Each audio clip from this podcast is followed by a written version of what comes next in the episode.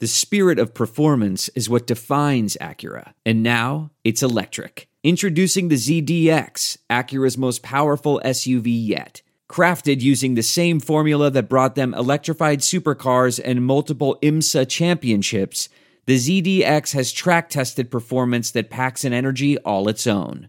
Unlock the energy and order yours at Acura.com.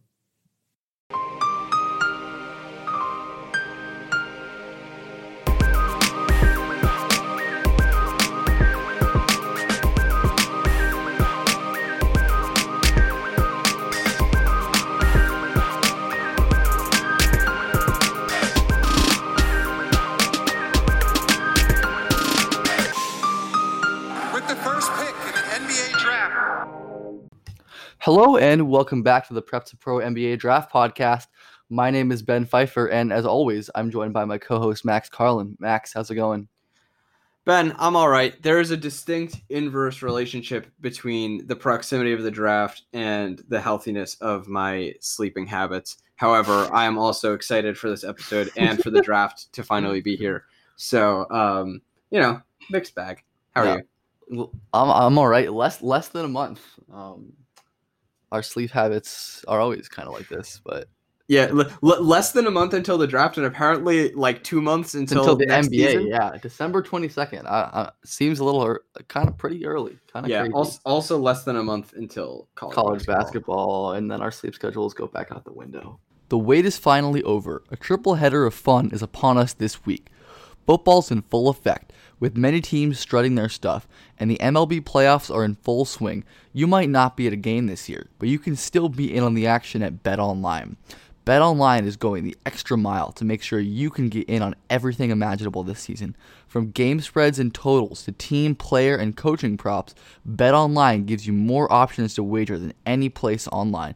Head to BetOnline today and use promo code ARMCHAIR to take advantage of all the great sign-up bonuses. BetOnline, your online sportsbook experts. Yeah, well, whatever. It's worth it when the like 2 a.m. games are B.J. Boston and Cade Cunningham instead of Lamine Janae. It's a little more entertaining. Yeah, I'm at the point where I've pretty much like moved on to like prepping for 2021, which we'll talk about later. You know, but still. Yeah. Okay, so our topic for today, I'm pretty excited about this one. I think it's kind of stolen from an old Ben Rubin Stepien thing. So it's best plays in the draft.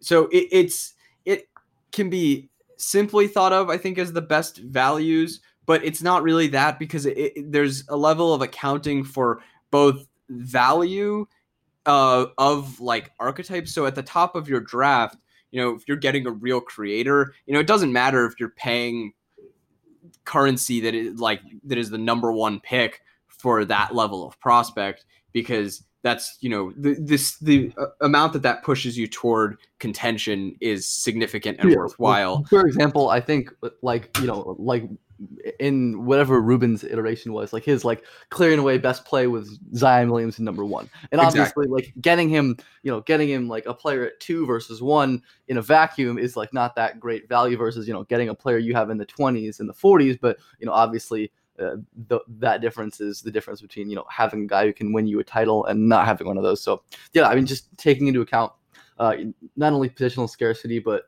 skewing towards the top, I think, for both of us a little bit. But I also have some like later guys pretty high as well. I mean, yeah, so do I. And the other thing is not just positional scarcity, but scarcity within the draft. So to give an example of that, if you don't draft Onyeka Okongwu in the top half of the lottery, basically, or we'll say lottery of this draft, at no point are you going to have another chance at an elite coverage versatile role man who has like a seamless fit and is highly complimentary like that. Like there is no alternative to Onyeka Okongwu really.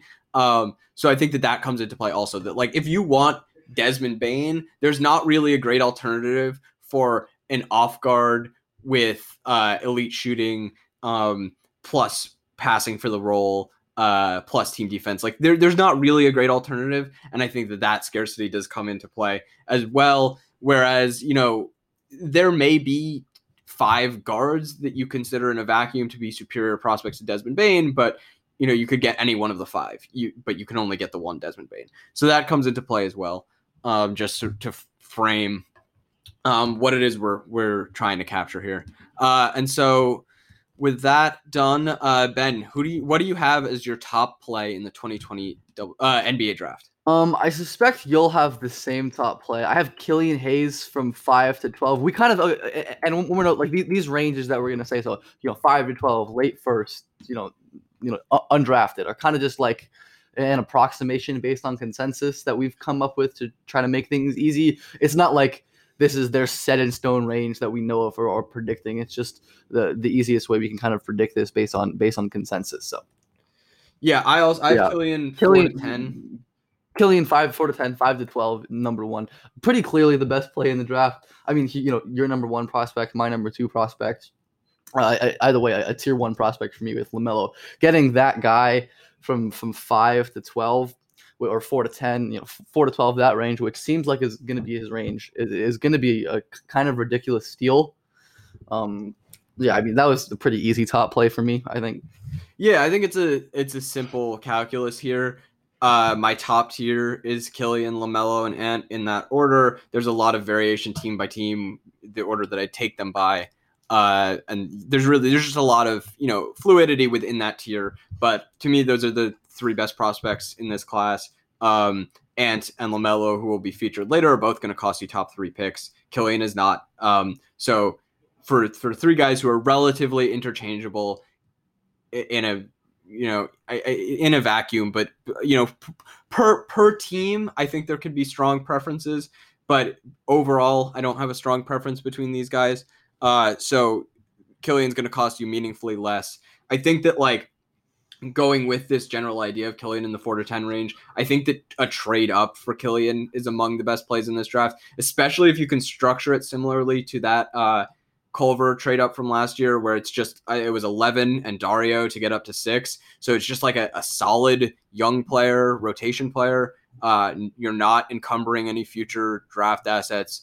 So if you're a team in that 10 to 14 range, that late lotto range, and you want to go up to secure Killian, I think that would be a really, really strong move because you're getting one of those tier one guys for a significantly lower cost. I mean, he's the tier one guy that eventually you're not going to have to pay like a top two pick, I don't know that. That's true. I mean, compared to at least early, he's not going to cost you as much. I don't know about that. At the draft, he's not going to cost you. Yeah.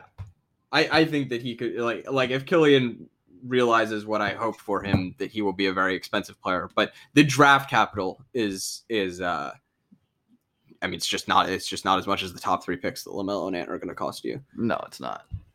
Okay. So what do you have as your second play? I'm guessing that we probably have the same thing for this as well.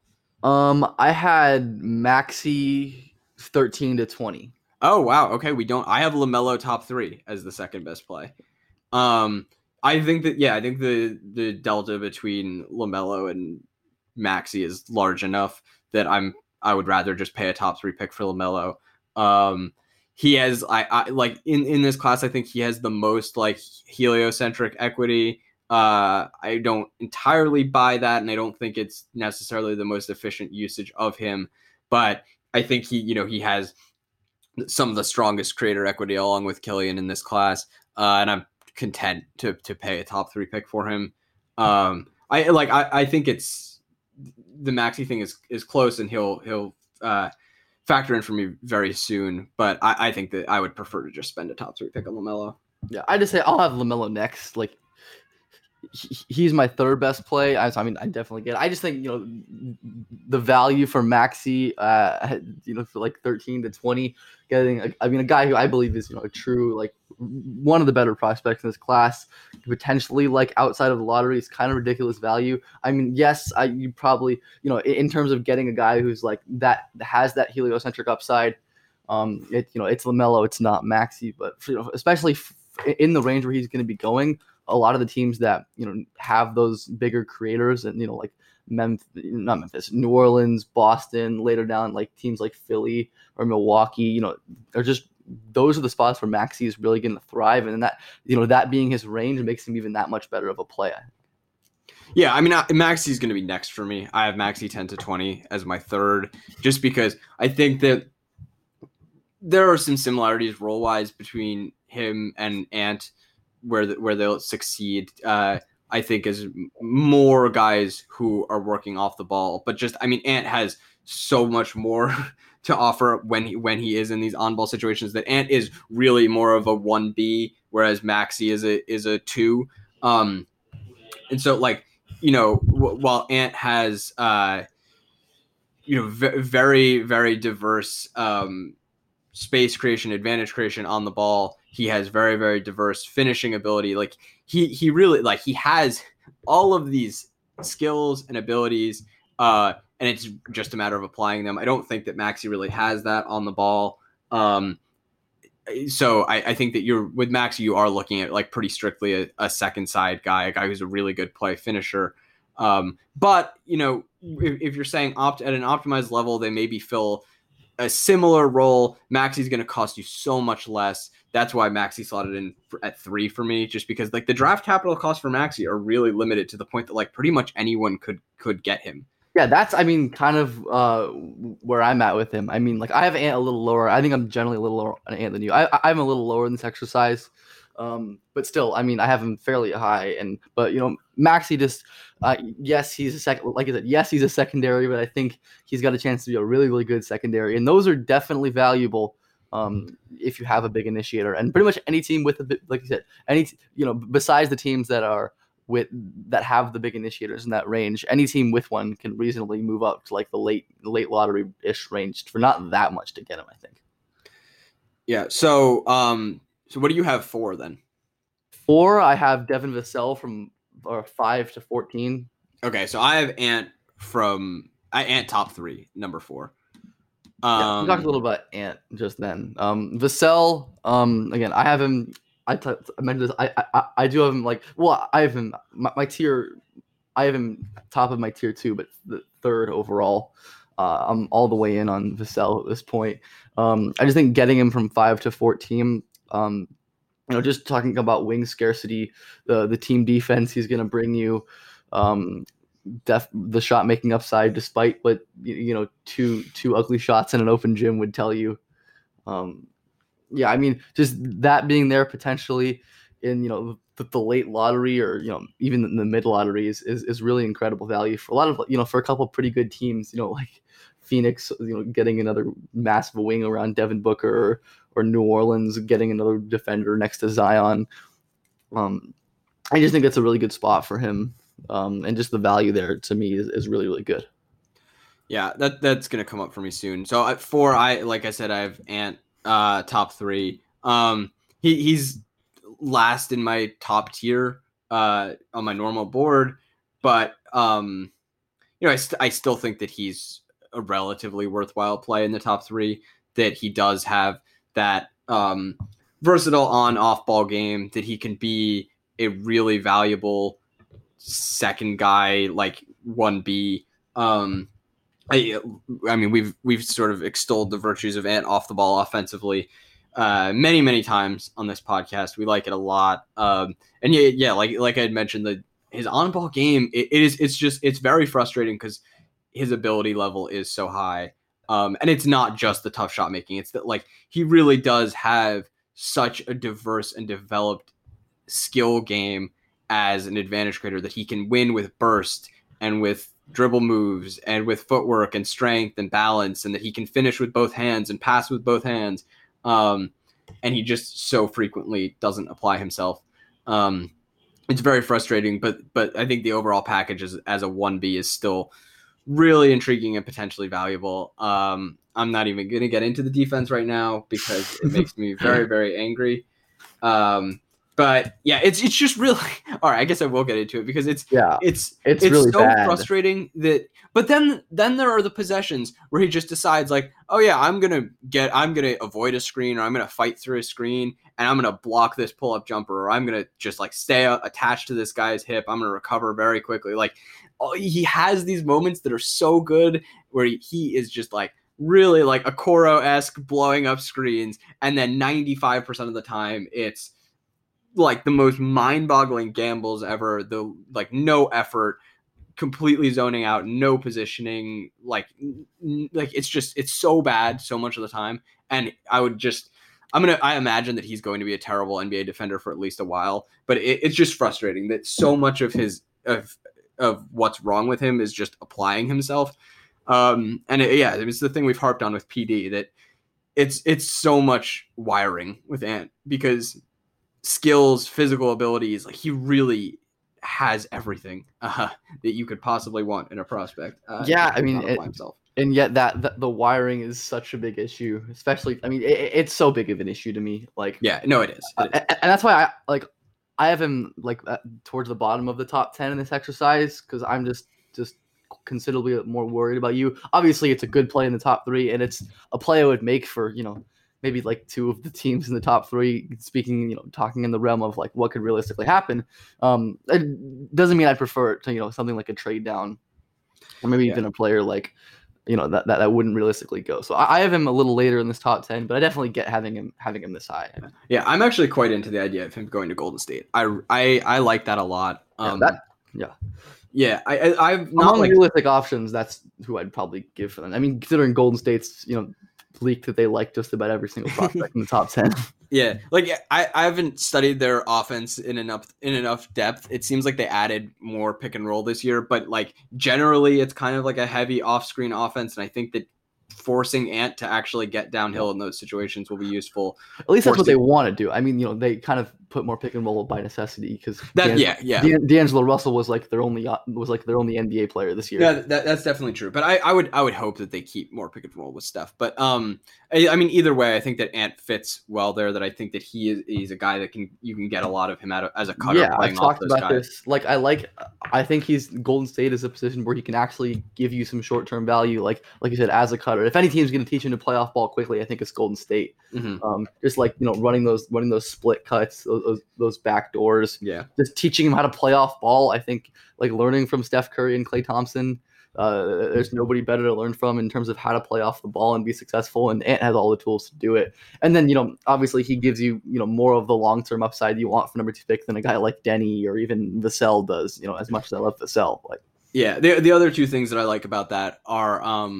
One, that they've had success with extracting defensive value from Klay Thompson, who has, I think, similar strengths and weaknesses to Ant, in that he's off the ball is not a brilliant awareness guy, doesn't really have the tools to be acting on that, but they turned him into quite a valuable on-ball defender, and I think that that's kind of the avenue for Ant. And also just we talked about this, I think, we've talked about it several times. I think the most in-depth was with Zach when we were doing our mock draft recap, that if you're drafting Onyeka Okongwu as Golden State to fill a very niche role in the short term, you can kind of get that guy off the street. But Ant, I don't think that's something that you can really just sign. You're not going to be able to sign a guy who has both on-ball creation equity and can then slide in and be a really potent off-ball player alongside your stars. So I think that play makes a lot of sense for them in the short and long term. But we're getting kind of off the rails here because we're not supposed to be talking about that. No. What do you have at number 5, Ben? I actually this was the first one where I kind of really diverged from that top group. I had Bolmaro late one as this one. I think Bolmaro, a guy I know both of us really like, one of my favorite upside gambles in the draft. I would take him a lot higher. I think late first is super ideal for a prospect who, to me, is an upside swing, because he doesn't have that. He doesn't have the pull up shooting or the finishing or really the self creation at this point to thrive as an on ball creator. But what he does have is the elite ball handling, ball control, dribble variation, really high level passing at 6'7", and then just elite guard defense. The lateral movement, the getting into guys, even off ball, is incredibly sound. Great decision maker. I just think if you're getting that guy in the late first, who you have the flexibility to stash and probably will stash for the moment, while he hopefully keeps getting high leverage minutes in Europe, in the Spanish League and in the Euro League, hopefully, he's the perfect guy there. I think that the value is just kind of incredible as like a late first gamble, especially like compared to some of these other guys that are getting thrown around in the late first, like, I don't know, like Jamias or Cassius Stanley. Like, yeah, he's going to come into play soon-ish for me. I've cooled on him a little bit recently just on account that his 2020-21 season has started with Barcelona, and the returns have not been great. I'm not sure if you've watched any of it. No, I haven't. I haven't really gotten into that. Yeah, so he continues to not be able to score at all. It's unfortunate. Yeah, I just worry that might never come along for him to really unlock any sort of primary ability. I think that as a complementary wing who's like a really good guard defender, if he can just hit spot ups, I think that might be in the cards still, but I've cooled on him a little bit. I still really like him and think that late first is a great play, but that's kind of reflected in my ranking of Bolmaro late first. I've got it a little bit lower, but I do still think it's really worthwhile, especially because he's set up with such a good stash situation. Yeah. You know that he's with Barcelona, like he is playing for them. So I think that that's appealing for sure. And to some teams, I would think that would be a much more desirable play if you have multiple picks or have a roster crunch or that sort of thing. Yeah. Who did you have next? Yeah, so 5, I had Vassell from 5 to 14. I think that like he and Okoro are fairly interchangeable as plays, but Vassell, I have Okoro 6. Yeah, so I have Okoro. Yeah, so do I. So I think that they're pretty interchangeable, but Vassell is going to cost you a little bit less. I think we've talked about this in reference to the Hawks, but I think that you draft them. You're looking for slightly different things when you draft them. I think Vassell offensively in the short term, at the very least, is looking at much more of a just spotting up role, where I don't think you have to really get creative with how you deploy him offensively, but you do have to enable him to take risks defensively, to really get the most out of his crazy range and instincts off the ball. Nonetheless, I think that he's a slightly better play in his range than Okoro just because they are such comparable prospects. But I think this is one that varies a lot by team because you're really going to – I think you're going to strongly prefer one depending on what your needs are as a team. And we can get into that a bit more when we talk about Okoro. Yeah, I mean, Okoro's my next guy at 6 from 4 to 10, like you said. I mean, I think there are some teams – like for Atlanta, I think you probably want Vassell – I think it depends. It depends what you want. Yeah. I mean, Vassell, I think, plugs the gaping team defense hole that they have. Yeah. Because, I think, I know neither of us are really big Hunter fans. Reddish is pretty good. Is pretty good. But, like, they don't have, like, a real team specialist, I think. And I think, like, Vassell gives you that. I mean, they don't really have like a point of attack specialist, and Okoro would. Well, I think the idea is that Hunter is the point of attack specialist. The idea that he is, even if, I'm not sold. And that Reddish brings a lot as a team D guy while, like, also being solid on the ball, which I buy. Like, I was a much bigger Cam Reddish. Yeah, I think Reddish is clearly pretty good. I mean, I wasn't as big, like, I didn't like him as much as I should have, but, like, after his rookie season, I think it's clear that he's going to be a good defender. Yeah, I slightly prefer Vassell for them. But yeah, without getting too off the rails again with another team specific talk. But I mean, this is kind of the general idea that these guys, you're going to have some variation team by team, what needs you're trying to really satisfy. Is it more of a rangy team D guy who's just going to spot up? That's Vassell. If it's a guy that, you're going to actually offensively scheme for more, that you're going to try to get him in situations where he's going downhill, that you're going to like really cultivate him as an on-ball player, then that's Okoro. He's a bit more interesting in his defensive deployment because he could be your stopper, like 1 to 4, or you could, also deploy him in like a roaming team role. And I think he can be really successful at both, but not as good at the roaming team D as Vassell, and infinitely better as the on-ball stopper. Much better there. Yeah, but I think both are really good plays in their respective ranges. Pretty interchangeable depending on team. I think I slightly prefer just a little bit better value on Vassell, but both are great. Yeah. All right. Wait, what? Yeah, what do you have next? At this point, I'm starting to mix in a few later guys. I actually have Tillie 45 plus here. Okay. I have one more top guy, and then I'm going to mix in. So 7 for me is Onyeka, 5 to 14. Okay. Yeah, I have Onyeka like very soon. Yeah. So yeah. Get into your Tillie. Yeah, I mean Tillie, like we've talked about this plenty. I mean the reason that he's or at least the main reason that he's fallen as far as he has are his medicals. Or his injury history, as he just, even before his Gonzaga career, he was never able to stay healthy. And then at Gonzaga was never able to stay healthy. But talk about like scarcity of like actually like versatile, good, like offensive, defensive bigs in this class. Like Tillie is one of the best, separated from his injury issues for the modern NBA. I mean, you talk about elite big man shooting, pretty elite big man passing, high level big man handling, all of the perimeter skills you want at 6'10". And then on defense, not as mobile as he once was before all the injuries, but still pretty, I'd say, plus mobile for his size. Obviously, a genius level team defender.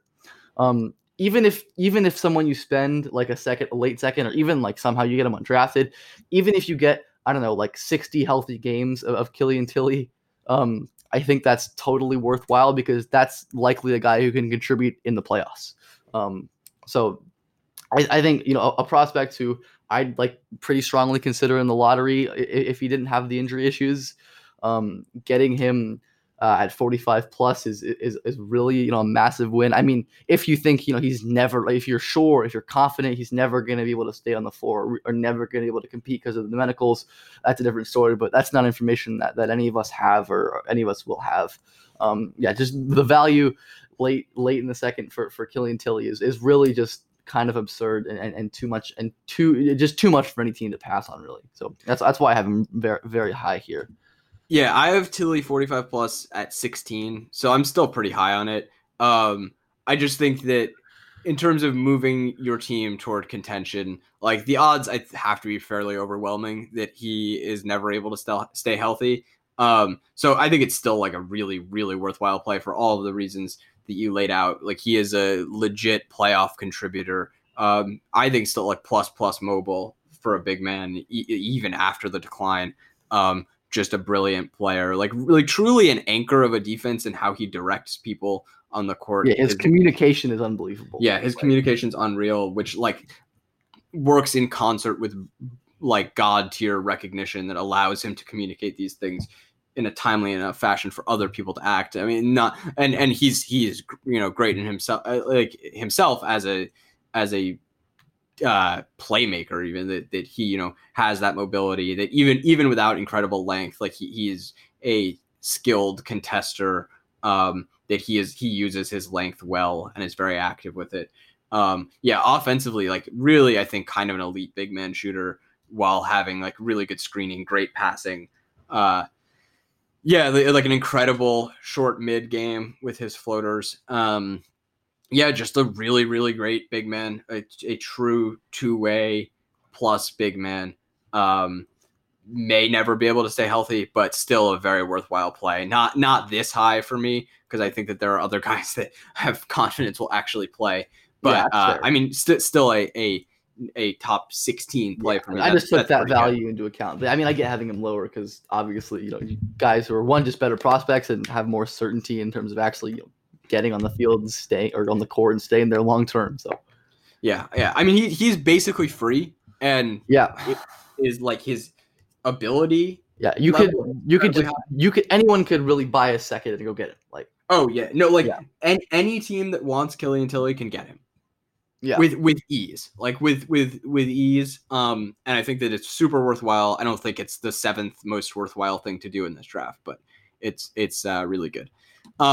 Should we talk Onyeka 5 to 14 now? Yeah, I had Ant next, talk about being a little, but then next I have Onyeka 5 to 14 at 9. So okay, so Onyeka 5 to 14 is 7 for me.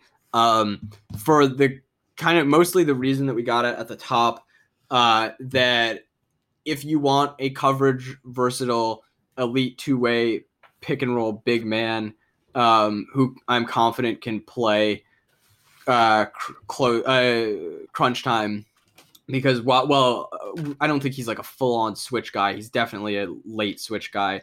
I think that he will be a hedge guy. Like he has issues there. Yeah, I think he will for sure. Yeah, he has issues there currently. But I think in time he'll be fine. Yes, he has limitations on the interior that I think that like the largest of big men will give him trouble.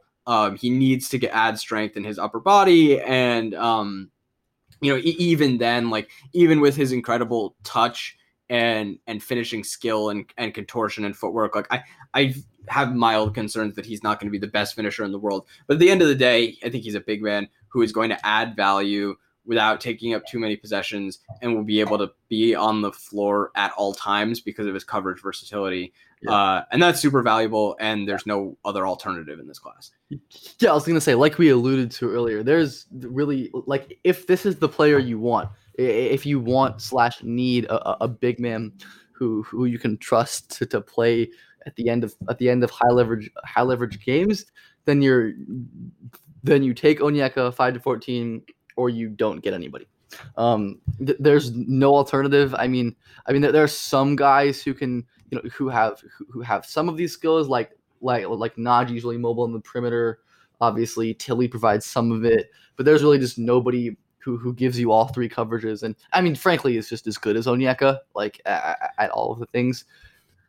I mean, even like, if I wouldn't be happy really with him like top three, but even that, like, 5-14, especially as you drop down later into that mid-late lotto range, he becomes a really, really enticing option, especially for some team, like when the teams are better and better, and just need that last piece on the interior. He could be really, really valuable for some team. Yeah, the one thing that concerns me is if you're taking him at 5 as Cleveland, and like these guards are not good enough. That's going to put you in a rough situation where, like, if Onyeka is, say he's like, hitting its 60th percentile outcome, is like quite a good two-way pick and roll player, but like not unbelievable. And he's elevating your defense like a little bit too much, and you're a little too good, but you're still just kind of mediocre. I worry a little bit about that. I just think you're going to have to double dip quickly. Like if you don't already have that guy, you're kind of going to have to get a big time creator next year. I definitely like him a lot better towards the bottom of that. Like Washington should have Onyeka circled in Sharpie pretty much. Like if they're at all like set on building around this Wall Beal duo, like they should have Onyeka in Sharpie. Like absolutely, that guy needs to be on the website if he falls. Listen up, fellas, because today we have a new Manscaped product alert. Manscaped just released the Weed Whacker nose and ear hair trimmer. Take a look in the mirror and I guarantee you'll see hair sticking out of those holes. It's time to keep your ear and nose hair looking as nice as your clean-shaven pubes. Manscaped is forever changing the grooming game with their Weed Whacker. This nose and ear hair trimmer provides proprietary skin-safe technology, which helps prevent nicks, snags, and tugs in those delicate holes. The premium Manscaped Weed Whacker uses a 9,000 RPM motor-powered 360-degree rotary dual-blade system. Its intelligently contoured design enhances the trimming experience, and it's waterproof, which makes for easy operation and cleaning. Get 20% off and free shipping with the code armchair at manscaped.com. That's 20% off with free shipping at manscaped.com, and use the code armchair. What are you waiting for? Go whack your weeds. Yeah. So next you said at 8 you have Ant top 3. Yeah. I mean, we kind of talked to a little bit this earlier. Yeah, I just less certain. You don't have to do it again. So that was 9. Okay, at 10 I have Riller early second. Wait! You're going way ahead. I didn't do my 8 yet. Oh, yeah. 8 I have Riller early second, which is what you the same have. Guy. Yeah. Okay, but you have Riller early second 10th. Yeah. Right. Yeah. I mean, well, I don't want to get. Guy. We're getting. I don't want to mess up the. We're getting way like you're on your 50th guy and I'm on 9. Only down to 30. Riller early second. Okay, you want to make the case for this so high? Sure. I mean, we've talked plenty about Riller. One of the highest pure scoring upsides in the class.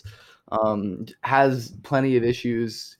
in that, you know, he's like a 23-year-old combo guard potentially who was bad on defense in a bad conference, decision-making struggles. But beyond that, I mean, the pure scoring upside he has is really hard to match for a lot, you know, most prospects in a lot of draft classes. Just the most elite first step finishing package for a guard. You know, just gets the easy finishes in the half court all of the time. And when he can't get the easy finishes, he will make the hard ones consistently with his touch and his footwork and his strength. And then, you know, whether that the actual efficiency of his shot, especially from range, I think is a question. But his ability to create space, you know, with just violent step backs and quick crossovers is really ridiculous. You know, I don't think he's a bad passer or like a terrible decision maker. He has problems there, but just, you know, as you know, I think he has these problems with kind of making wary of him in, like, you know, the lottery. But as like a late first, early second type, landing a guy with genuine like star scoring upside is pretty rare, and I think like a really worthwhile play up this high. Yeah, I'm totally with you. 'Cause like realistically, Riller is a pretty safe bet to be an actual like value add as a bench scorer.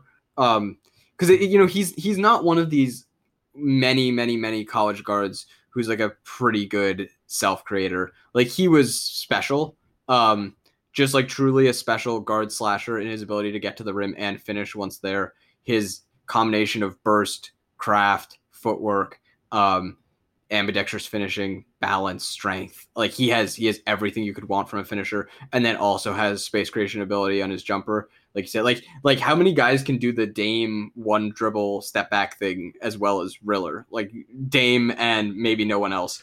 And so he's very as, like Riller can. I mean, like almost nobody has that combination. Like. Yeah, very diverse and accomplished scorer, to the point that I'm quite confident in him as a bench scorer at the very least. And then he has like genuine scoring upside to, like, you know, if he can just make good decisions off of his own gravity, like he's going to be a pretty good creator. And maybe his defense is so disastrous that he can. The passing windows are going to be big for him, like just because he commands so much. Like maybe he should. Maybe his defense is so disastrous that he can only ever be a bench scorer, but even then, like, that's a worthwhile 37th pick or something like that. And I think you do very much have to account for the higher end outcomes where he's like a legit star scoring guard, and you know, a flawed one, I think. Like, but you know, still a really good player. Yeah. So yeah, I think no brainer, really high end bet in this class. I've got Riller early second as the 8th best play in this draft. So who's your 9th? My 9th is Tillman late first. Okay. I have him a little lower, but I have him 16th, so still pretty high. But okay, so the idea with Tillman late first to me is that he really is the Onyeka alternative, as a big man who can realistically play crunch time. A little less coverage versatile for sure. He is comfortable playing up on the floor. Like they do hedge at Michigan State. They soft hedge a lot. Like he does play up there and can do it. He's not really a switch guy. He's not the same level of pick and roll finisher, not even close. He another guy who's a very skilled ambidextrous finisher on the interior with a great short mid game. But you know, the pick and roll scoring might not be amazing for him. The general offensive game might not be great for him. But I think he brings a ton as a screener. He is the best short roll passer in the entire draft, I think, by a solid margin. And then defensively, I'm very confident in him as a good player. A lower end outcome, he's less coverage versatile. Maybe he can really only play below the level of the screen. Which would be a little disappointing, but I think he's still valuable even in that case. And I just think that it's very realistic to see an outcome where Xavier Tillman is truly a guy who's versatile, can really stay on the floor at all times, and can play those high leverage minutes for you. And then there are the really high end outcomes that I think you do have to account for, where his shooting winds up at a level where it then works in concert with his handling, and he's just a really, really good player on both ends. So yeah, I think he's a very worthwhile play, and in the late first, ninth best play in the class. Yeah, I mean, I had him 16th. A lot of the just valuing some higher ranked guys for me above him in terms of their plays, but I certainly see the case for him. I mean, going to be a big who contributes in the playoffs at some point in his career, almost certainly. Potentially more than just contributes if, like you said, if things go right. So yeah, I mean, certainly late first is really good value for him. I mean, there seems to be a chance to me that you might even be able to get him later. I mean, in that case, he gets to be even more. Yeah, late first is where I'm confident. And yeah, I guess the basic case I'll make for him is like the guys that realistically could be closing big men are Onyeka, Tillie, and Tillman, right? And Onyeka is going to cost you a very high pick. Tillie may never be healthy. And then you have Tillman, who's going to cost you a very reasonable amount. And has, I think, a pretty solid chance, or at least a real chance, to be that highly valuable commodity. And I think that that's a worthwhile play in any draft, but especially this one where the number of guys who have a chance to be that is so low. Yeah, absolutely. All right, so who did you have at 10? Ten, I had Bolmaro late first. Okay, so we've done the Bolmaro. Yeah. My 10 was really early. Was really early second. Okay, so now we're both on to 11. What do you have at 11? Yeah, I had Isaiah Joe late first at 11. Okay, I've got that a solid bit later. I have Cole 10 to 20 at 11. Yeah, I have Cole 10 to 20 next. Okay, yeah. Let's do Joe. Yeah, I was gonna do Joe. I'm really high on Isaiah Joe. I've kind of kept moving up on him as the cycle's been moving on. We're getting closer.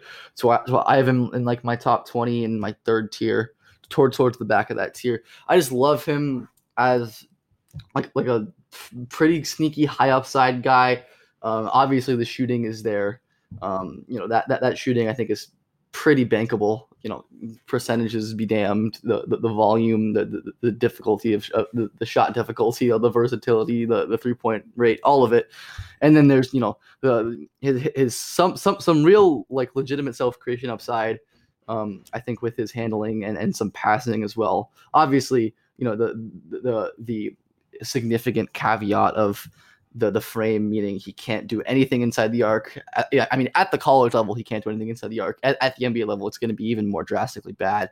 And then defensively, obviously an incredibly smart help defender, a bit over-aggressive at times, but I think... Yeah. He can be over-aggressive, but I think generally I'll take that over the opposite. And he really does make some really high-level defensive plays. And, again, the frame is why I think late first, like early second for Isaiah Joe as like... Because if he can add that muscle, he can be really. I think he could be a really, really good defender. Like, someone who you hope refines the over aggressiveness. Can be a really good defender if he can actually guard some twos and maybe 1.5, 2.5 on the ball. And then offensively, someone who again, like I think elite shooter is very much in the cards for him with some ancillary skills as well. Just someone who I think is one of my favorites of these like shooting wings in this class, and someone like who I'm really buying the upside with, and is why I have him higher than some of these other late first guys like Tillman, Bain, Flynn, who I have pretty high, but I have Joe above them for that reason. Yeah, I love Joe as well. I have Joe late first as the 18th best play. I think it's really good. However, I think that you are not maybe accounting enough for the fact that, like, if he really doesn't develop a lot physically, one, the percentages might not be there to the level that they need to be, because they don't have to be amazing. The volume will be there, and the percentages don't have to be amazing, but they do have to clear, like, 36, 37% to be worthwhile. And, like, it's conceivable that he doesn't get there, I think, especially if he doesn't build out his core. I have pretty strong confidence. I mean, yeah, if he just doesn't develop any at all physically, which, I mean, is possible, but, I mean, again, I think it's also very possible that he does, and I don't think he has to develop. I mean, he needs to develop less physically to ensure, you know, a high efficiency from three than he does to be able to, like, actually drive a little bit, like.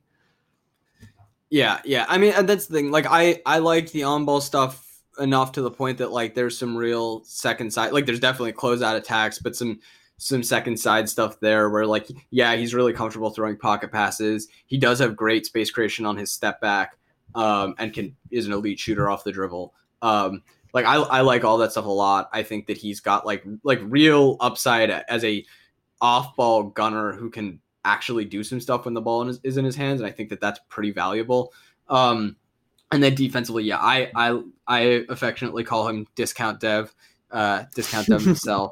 I think that he's really good.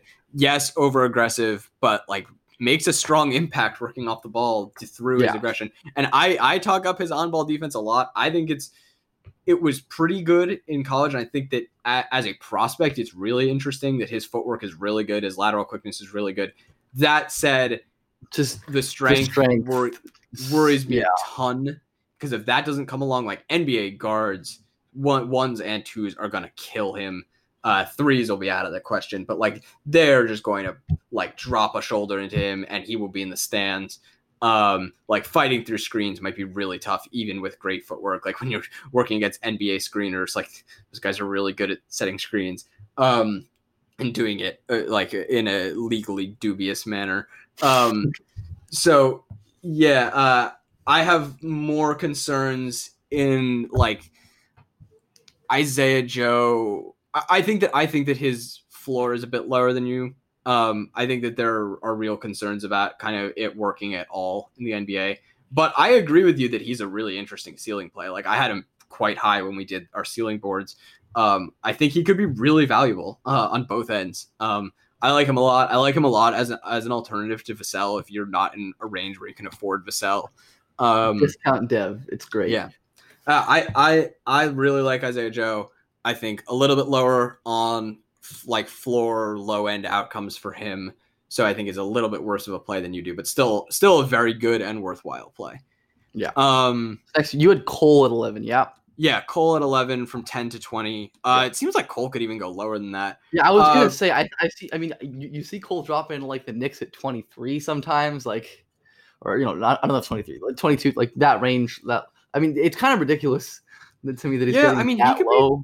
He could be a really good secondary. Like, he's a great shooting prospect with awesome versatility. Like really could be one of the better shooters in the NBA, and like that alone, I think should be worth a lot. Yeah, and then we talked about this a couple episodes ago. I don't know which episode. It's like even if he's just an elite pull-up shooter, like that's really valuable.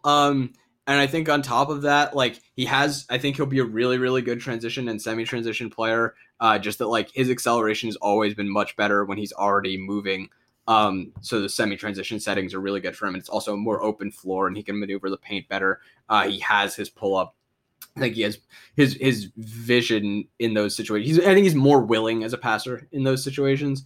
And that, yeah, it's just like a pretty appealing secondary. Like when he's attacking a tilted defense, like the burst issues are going to be less of a problem. You know, there are things he needs to develop. Like he needs to have a functional runner. Like he really needs that. But like to be that level of shooter and also have his 2-foot leaping, what that means for him is I hope a transition player and as a team D playmaker is pretty interesting. I think that he can move well enough laterally. Like he needs to work on his footwork and screen navigation, but like, these are things that I think can improve. And then you have a very valuable secondary for a pretty reasonable price. So yeah, Cole quite cheap, I mean, to be honest. Yeah, like I definitely pay in the 10 to 20 range. And if Cole is like Cole at 25 is a really high level play in this draft. Like I would have probably that higher. Yeah, Cole at 25, I'd probably have 8 behind Onyeka at 5 to 14, I think. Yeah, I mean I kind of talked about with Maxey. I mean in this range you have all of the teams that are equipped to handle a Cole Anthony secondary.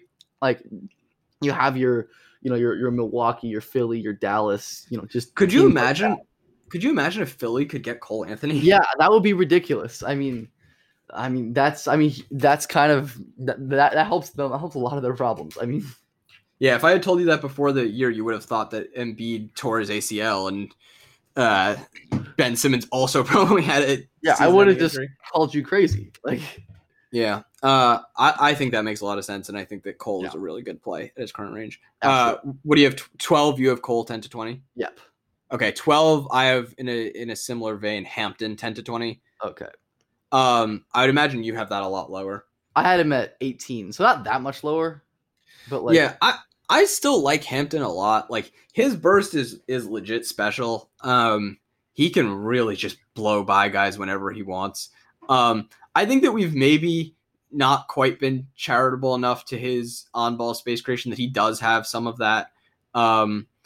He's never going to be a lead guard, but he has some of that. And just like if he is a secondary, his passing is pretty solid. Like it's not amazing, but he is a guy who can really like collapse the defense. Like he will get to the rim and then can kick out from there. And like he has his wraparounds, he has his kickouts to shooters. Like it's, you know, it's not amazing, it's not brilliant manipulation, but like if he's attacking off a second side, like you're gonna have sustained advantages all the time. And I think that he's pretty trustworthy to make solid decisions off that. I think his finishing upside is pretty high as he adds strength because I like him as a vertical athlete. Doesn't really have the ambidexterity there yet, but has some flashes of offhand passing and like on occasion has attempted a lefty layup. Defensively not good in any way, but has lateral movement ability at the very least. I think that he could be a pretty potent secondary guy, and I think a little worse than Cole, but sort of similar idea that he could be pretty overwhelming. Like you, I like RJ as well. I think similar to you with Joe, I just have more concern about the floor. I think there's a real chance. A chance he has all of these. The burst is always going to be there. Maybe some advantage creation. I'm skeptical. Some self creation. I'm skeptical of that. Decision making is good enough. But if he's a non-primary guard who is not a great shooter and who's a bad defender, I think there's a real chance it just doesn't work with him, which is kind of what I place in a little more, which is why I have lower. I have him 18. I still think him in I'm more than happy paying for him from 10 to 20, especially as you go down more towards 20. I'm very happy paying for RJ, for better teams for Milwaukee, or Dallas. I'd be ecstatic to get RJ Hampton, late in the teens. But I think that his shooting has kind of the discussion of it has kind of gone in a weird direction where he's not a good or great shooting prospect, but he's not some total non-shooter either. There's some reason to believe that can be straightened out for sure. There are definitely mechanical issues there. But he's what historically been a 70-something%. Yeah, I wouldn't call him a non-shooter. I'm just not super optimistic on it. No, I don't think he's going to be great, but I do think he'll if you're expecting Josh Green to be a fine shooter, I think you can probably expect RJ to be approximately a fine shooter. They're different shooters, but yeah, no, they certainly are. And the empty gym videos that came out of RJ were not good.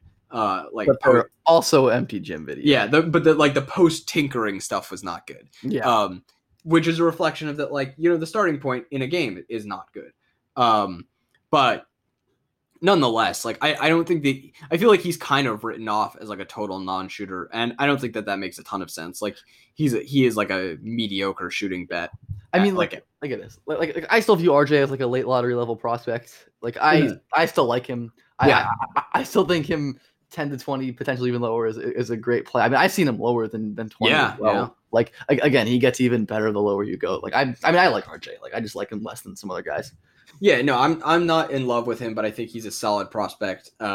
Presents an interesting option for that sort of secondary role, and has some physical attributes that are really high level. But yeah, I'm not crazy about it. I think it's a pretty solid bet in that range for sure.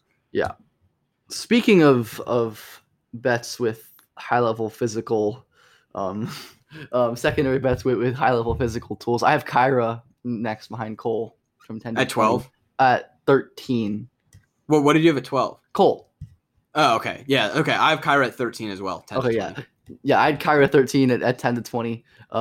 He is, I mean, similar to RJ, similar to Cole. I mean, not in terms of how they're as prospects, but you know how I view them value-wise is pretty dang good secondary prospects. Obviously, I think Kyra definitely more similar to RJ in that, you know, off ball, really hard to stay in front of us, you know, attacking closeouts, less good of a finisher than RJ, much better shooter, probably a better passer, but like probably not as better as people think, as a lot of people would think. So I mean, definitely a better passer, but yeah, much more functional. Yeah. Cause Kyra is so smooth with both hands. But yeah, I mean, a similar pass. Yeah, I mean, that decision-making stuff, like, I mean, the more advanced decision-making and vision he lacks might not matter as much if he's playing really secondary off-ball role. Like, I don't think it's going to matter as much. I mean, I think maybe there's some lead guard credit. Like, there's, like, more lead guard upside that I've given credit for just with, you know, he did show some pull-up shooting improvement the second year. I think he's already a really good spot-up shooter.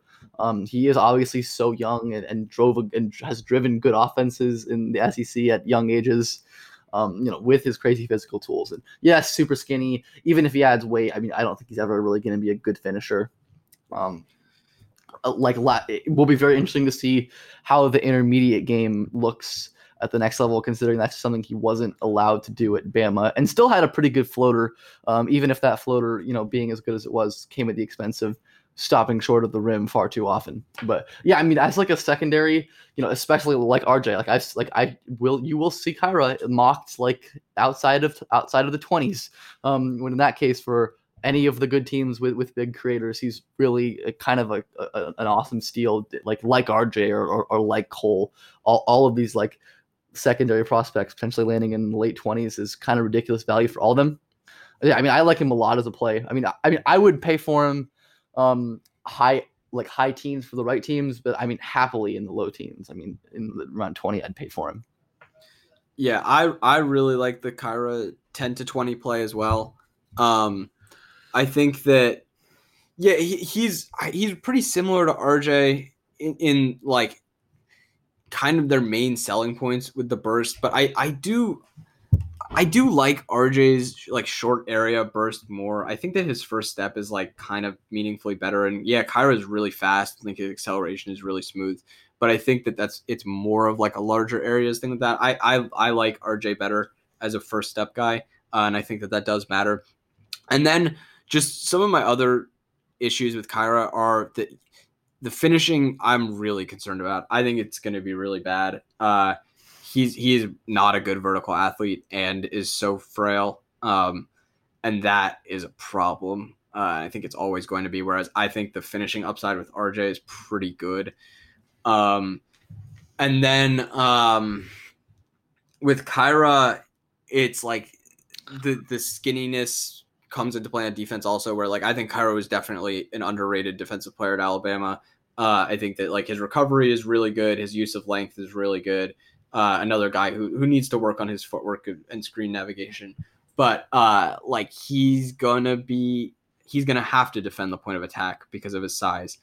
Whereas RJ, I can envision with strength gain not being forced into that role, and maybe that's a good thing, maybe that's a bad thing. I don't know, because then you're kind of dealing with RJ off the ball. But like I think Kyra presents less defensive versatility. They're kind of two prospects who are hard to navigate for me because like I think that kind of inarguably Kyra is currently better. And they are similar, but I think that there are just like a few key distinctions that really matter and work against Kyra, even though he's like inarguably a better player currently, and he may well end up being better. But I just think with RJ, it's the short area burst and the finishing upside, I think, is a pretty meaningful difference. Nonetheless, I really like Kyra. Great play. I think as high as like 10 to Phoenix, he makes a ton of sense. Yeah. I think he's a really good secondary prospect. I like it a lot. I think it's great value. And would make a lot of sense for a lot of teams. All right. Who did you have next at 14? 14, I have Poku 10 to 20. Yep, me too. Nice. Just like rounding out like the group of these kind of 10 to 20s for me and for you as well. Like, yeah, I mean, I've expressed many times the concern about Poku kind of on a possession-to-possession basis that I think his defensive playmaking is unbelievable, arguably best in the class. Some of the wildest highlights that you'll ever see in this class or in any class. But technically, as a mover, he's really bad, even though he is a mobile guy. I think that like he doesn't show up as much on just like minor stunts and digs and positioning as opposed to the big time playmaking. And then offensively, I don't really buy creation equity with him. I do think that he's a versatile like off-ball gunner. I kind of really do think of him as more of like a big wing secondary playmaker kind of, and not even really like more of a closeout attacker, and can make decisions off that and handle and make decisions in transition. Potentially very valuable. I think that also the high points might oversell how good he is in the NBA, and that I think there's a chance that he's highly frustrating for coaches because he's not doing the little things, and that outside of the highlights, the possession stuff is not that great. But nonetheless, I think a very worthwhile bet and someone who could potentially return a ton of value. Yeah. I mean, the upside is clearly very high. I mean, I know I'm higher in Poku. Honestly, I probably should have him higher than this in terms of my plays given, or have him ranked. But yeah, I mean, I think the upside here is kind of undeniable. I don't think he really has the creation equity that some do, but like he is like legitimately kind of a special passer. I mean, he is a special passer for someone his size, and some of like, you know, the transition handling definitely maybe a side pick and roll once in a while, but I don't think you need to have him like running a lot of pick and rolls to extract tons of value. No. Like, because if you can just like heavy off movement volume, I think the efficiency will be good enough. You know, making passes off closeouts, some pick and roll, some advantage creation stuff. Like he can be just like a uniquely valuable offensive player that like a smart coach could get a ton out of. But that's kind of the problem, right? Though it's like limited scenarios, limited context in which you can extract the most value out of him. Also, something I did kind of price in with this is that we have him in the 10 to 20 range, but I think that he goes before all of these guys kind of. So I was pricing that a little bit. I think he's going to cost you more draft capital than these other guys. So I priced that in a little bit. That's fair. Yeah. I mean, again, I think the upside is like significant. Obviously, defensively, has his problems. Like he's definitely not like a 5 defender, but he has his really significant strengths as well. Just like as an upside bet from 10 to 20, there's really like nobody with a ceiling like him in this range, I think. Not quite. So, I mean, I think just for that reason alone, he's a good bet, especially, I mean, I think he's going to go higher as well. But I mean, if he falls for some reason, like to like around 20s, he becomes like an even better play there. Mm-hmm. Should we each do our 15th and then cut this part one? Sure. Who do you have? 15th, I have Patrick Williams, 8 to 14. Cool. I have him a little later, but I have him fairly high as well. What do you have at 15? I have Bain late first.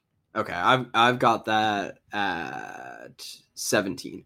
So Pat Will 8 to 14, has his mobility issues. Will look bad on the perimeter, I think, pretty frequently. But I think he's a really good defensive prospect. I think that as an interior help defender, he's pretty special. He's really like skilled there. His verticality is great. For a guy that young, like there are not that many guys as skilled at verticality as Pat Will is. Like it's, you know, Chet Holmgren, Pat, not that many other guys. He's very good at it and actually has the strength to like wall up there and make multiple efforts. He has good second jump ability there, like good vertical athlete. So really, really like him as a defensive prospect.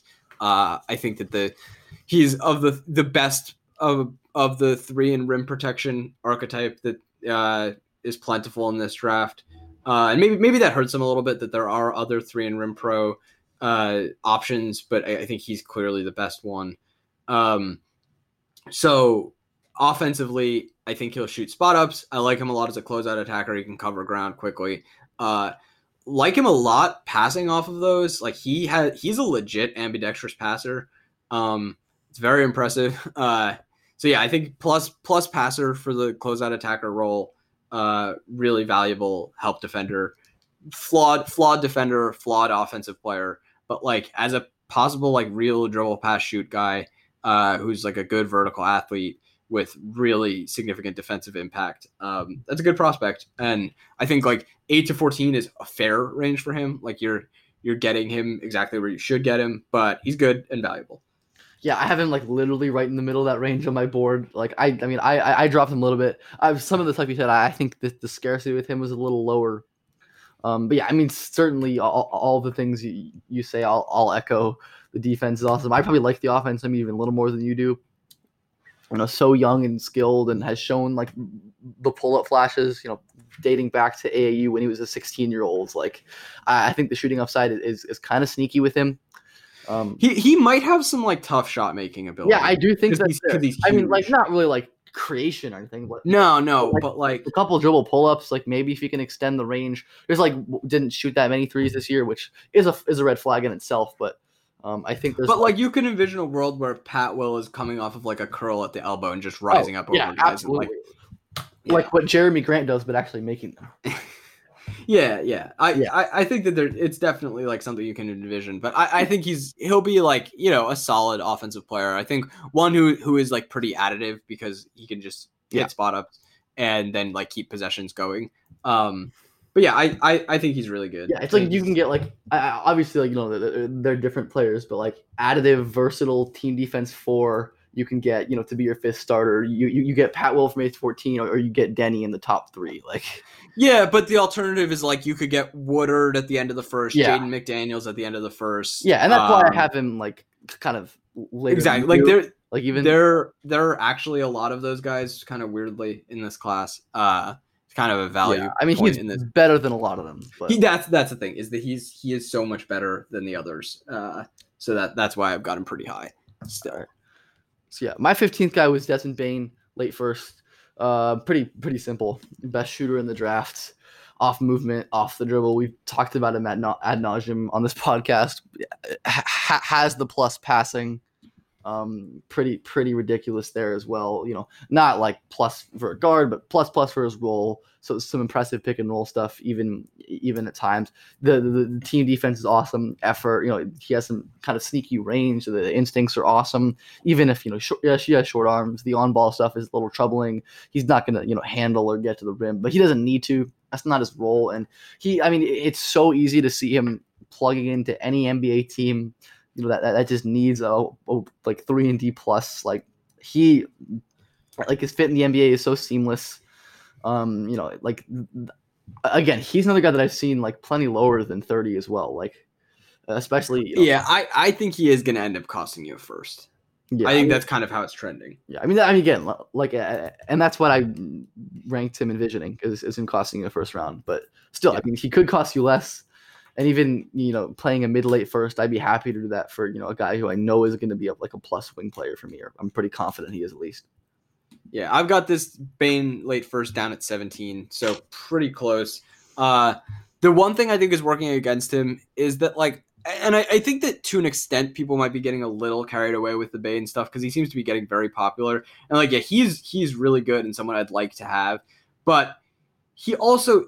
like his whole appeal is that it's kind of like a simple, like he's in very good shooting off guard with plus passing, plus team defense, but he's like nothing spectacular. Like we both had him pretty low on our ceiling boards. Like it's a tight expectation for him. And we think he has a high floor and a low ceiling.